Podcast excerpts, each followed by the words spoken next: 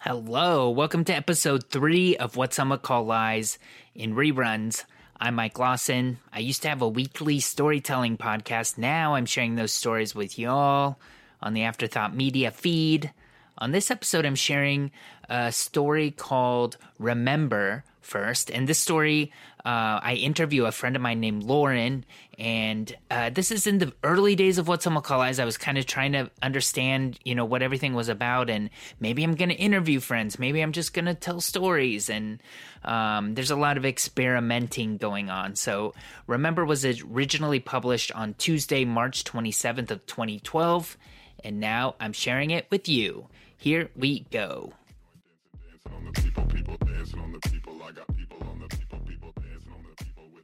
Episode 19 Remember.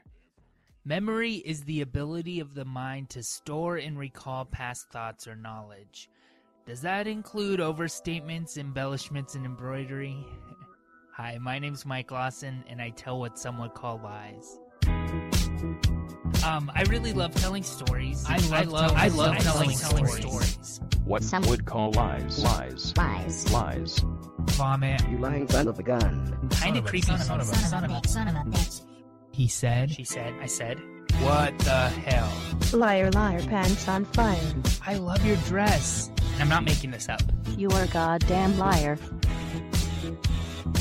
I'm back, bitches. I love telling stories. This podcast is in no particular order, a collection of stories from my life that I retell as accurately as I see fit. The story I want to tell this week is about telling stories. Whoa, totally self referential and meta. To be honest, the story that I wanted to tell on this episode was about my very first lucid memory. But the more that I started thinking about the memory, the more that I realized that the story, the story of a four year old Mike Lawson roller skating on a four foot by four foot slab of concrete outside our apartment in Anaheim, California, had a few ingredients that really needed to be unpacked. The ingredients included my mom's version of the story, photographs from the time period that helped me develop intricate details about the story, and then there was my actual memory, which was persuaded heavily by the first two ingredients. But this is a normal thing, right? The stories of our childhood have huge gaps that we fill in with details from our family's photographs. I talked to my friend Danny about this. I have a picture of myself at about age one, asleep with my face in a bowl of noodles. And I'm sure that I don't actually remember that, but it feels like I do because of the pictures. Remember.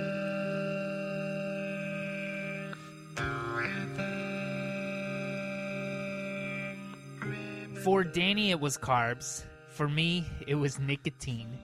I have a photograph of myself at about age four, shirtless, eyes closed, goofy smile, standing in front of the honeysuckle bushes at Nana's house with a cigarette in my mouth. Maybe I don't remember exactly why I had a cigarette in my mouth. Was I a four year old chain smoker, or was I just the type of kid that picked up random cigarette butts off the ground and pretended to smoke them? And who thought that this was a Kodak moment? But even though the picture cuts off just below my shoulders, I can recall the navy blue track shorts I was wearing. I can remember my Aunt Carrie sitting on a lawn chair eating a big hunk candy bar. I remember a tiny bowl of four strawberries picked from my grandmother's garden on the countertop in the kitchen. I remember.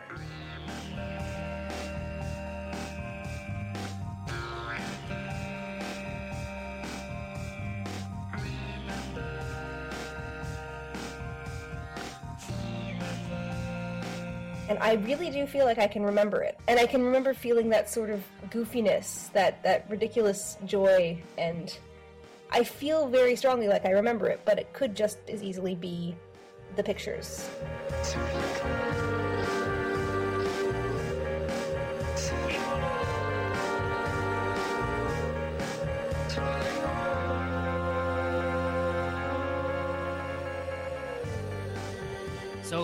Back to that first memory that I told you about when I was four.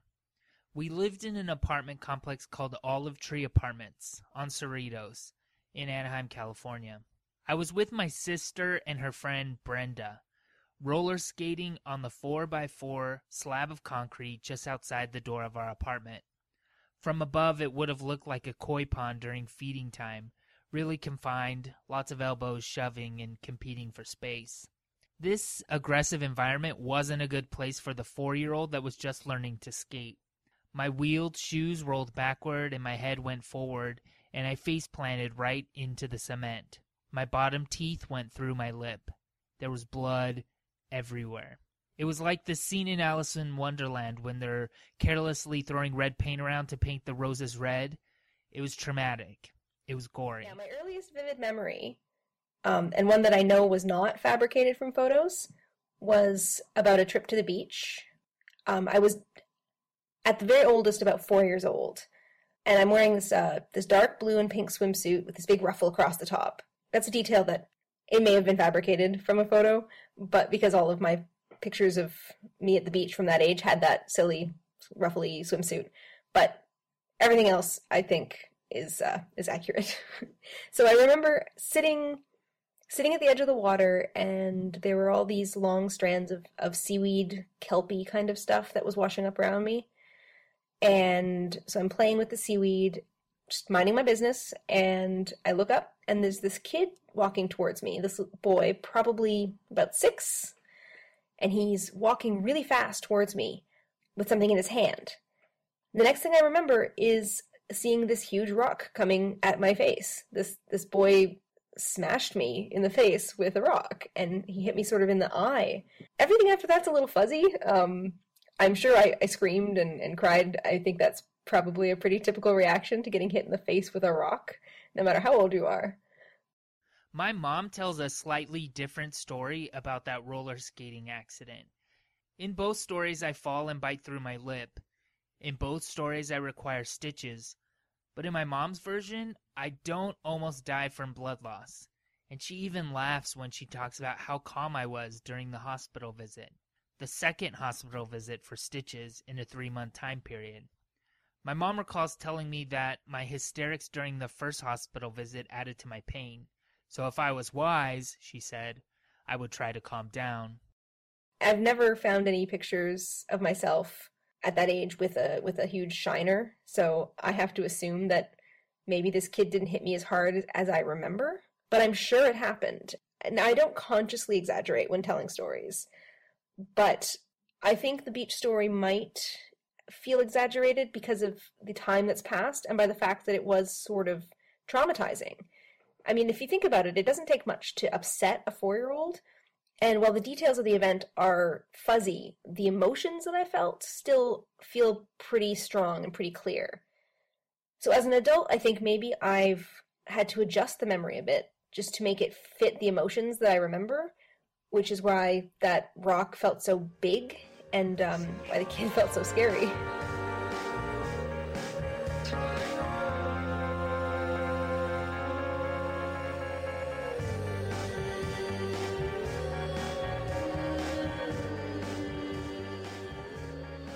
And some of my early childhood memories are just impossible. The glowing the glowing bald infant that I saw in my bedroom window one evening, or driving home from my grandma's house in Riverside on Christmas Eve, looking up to the sky and seeing Santa in his sleigh. Um, I had this friend who had these really cool pink cat's eye glasses, and I loved them, and I wanted to try them on all the time. And I remember trying them on and looking at my reflection in the mirror. Instead of seeing my reflection, I see my friend in the mirror where my reflection should be, which is impossible. But I remember seeing it. I remember being completely shocked and amazed, like it was this awesome magic trick we'd figured out. And I, I have no idea where this memory came from, but it um, it's kind of awesome. I, I love this memory, even though I know it can't possibly be true. We can't be relied on. I'm not saying that all kids are liars. What I'm saying is that part of the way memories are formed is unique to the person and their perspective. When I was eight, my sister and Brenda were walking to school, and a man pulled up in a pickup truck and exposed himself to the two girls. I mentioned this story to Brenda a few months ago, and she corrected me. That wasn't me, she said. That was my sister Monica and your sister. When I mentioned the story to Monica, she had no idea what I was talking about.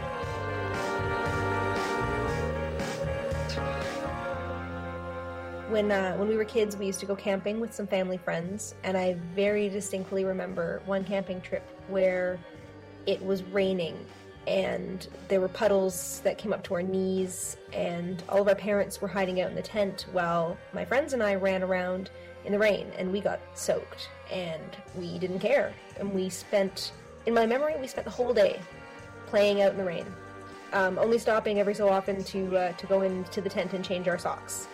Well, when I shared this memory with my dad, he sort of laughed and said, the way he remembers it, we spent less than an hour at the campsite after it started to rain, and then we packed up and left. So it must have been a pretty awesome hour if it felt like an entire day of running and playing in the rain.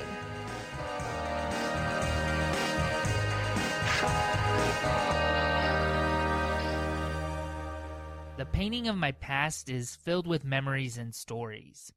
And some of the most intricate details were painted by my mother's retellings or filled in with outright exaggerations. Permanently recording the past onto the canvas of memory is a collaboration, not a one man job.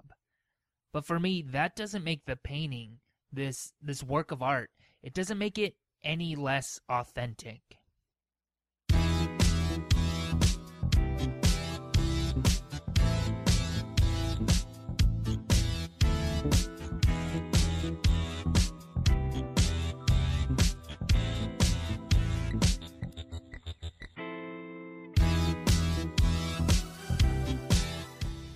I should really reach out to Lauren. I haven't talked to her in a long time, and that story really reminded me of our friendship. Anyway, okay, next story I want to share with you is called Melody, Rhythm, and Sentimental Value.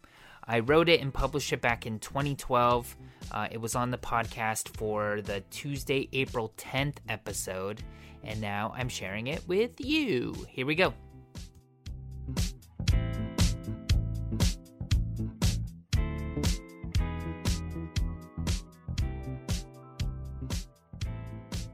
Wake up, little Michael, wake up. Wake up, little Michael, wake up.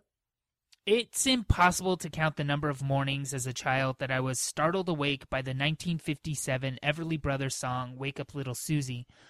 Only when my mom used it as a wake up song, she replaced the name Susie with the name of the person she was trying to wake up. So, wake up little Julie, wake up little Michael, etc.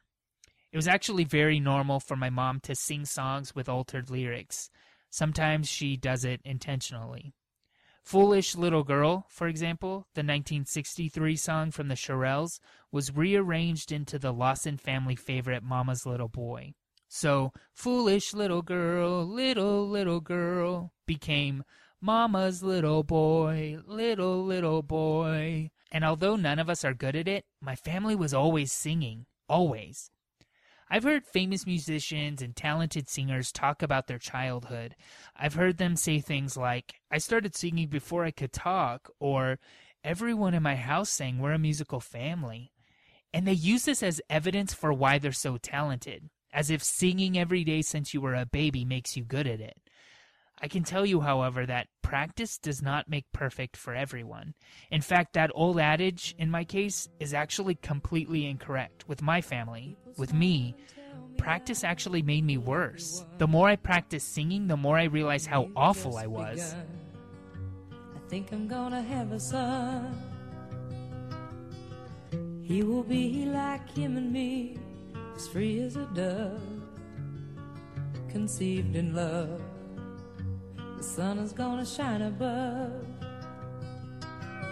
And even though we ain't got money, I'm so in love with you. On many Saturday mornings, songs like this one, Anne Murray's Danny song, was playing on the stereo in the living room as mom opened the windows and started the Saturday morning cleaning routine.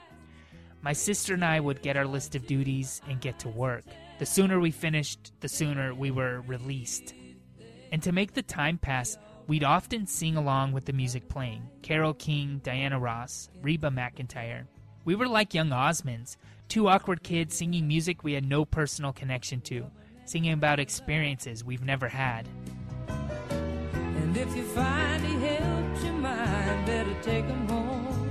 home. Yeah, don't you live alone. Try to what.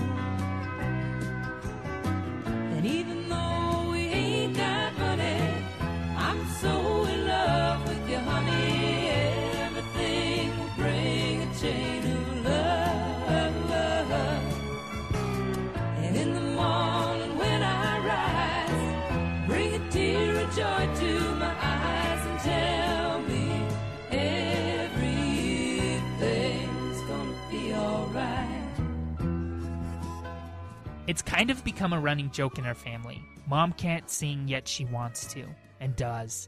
While watching a television show, she'll hear the first note of a familiar song, and without missing a beat, she'll just belt it out.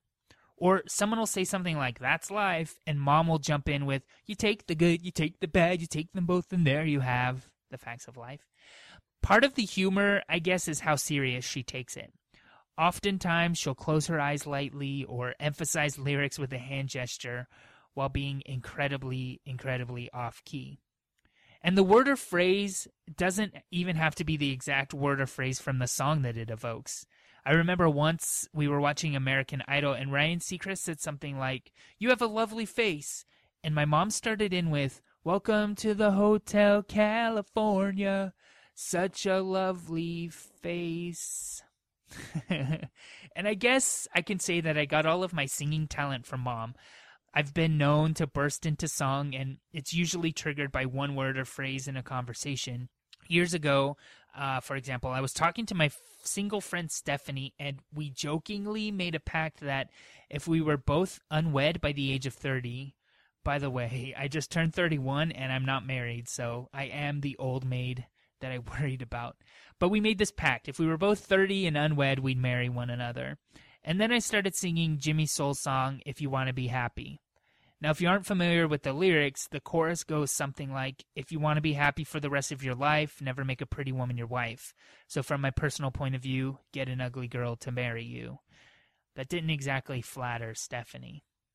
Another time, one of my coworkers who has muscular dystrophy and is in a wheelchair was in an uncharacteristically foul mood. So, in an effort to cheer her up, I started dancing and singing to the first song that came to my mind, which was, unfortunately, Gloria Estefan's Get On Your Feet.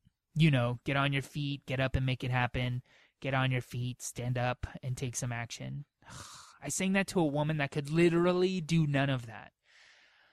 And I make up songs too, just like my mom. At 4 o'clock on just about every Friday, I sing The Last Hour's the Longest, which is my version of Sheryl Crow's The First Cut is the Deepest. I sing a version of Lady Gaga's Poker Face when I see a guy with a banging body and a banged up face. Can't stand your, can't stand your butter face. And after watching this nasty ass coworker double dip a chip at a work function recently, I debuted my arrangement of Willow's Whip Your Hair. He dipped his chip back and forth, he dipped his chip back and forth. I'm so in love with you, honey.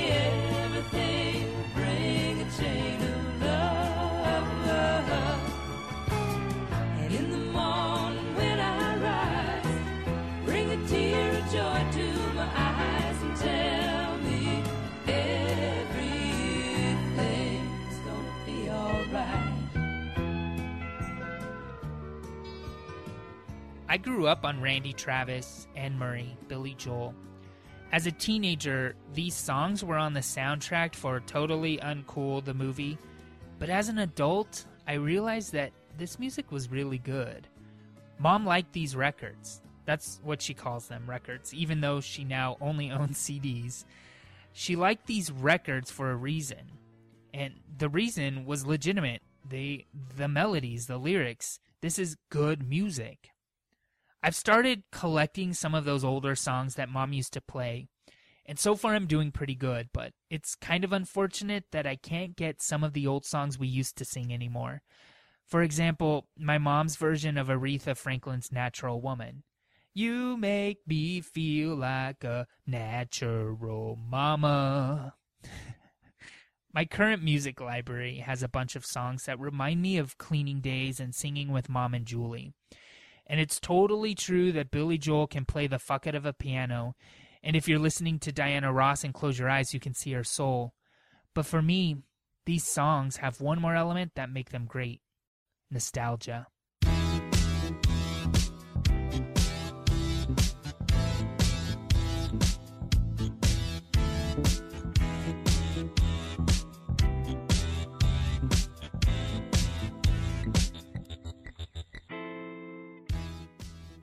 Done. Two more stories shared. Thanks for sticking around, and please come back for the next episode where I'll share two more stories with you.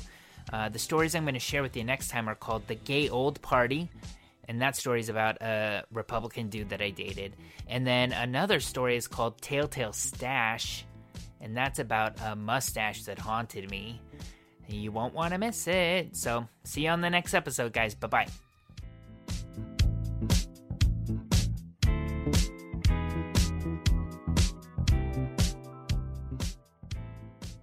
Like to eat pizza.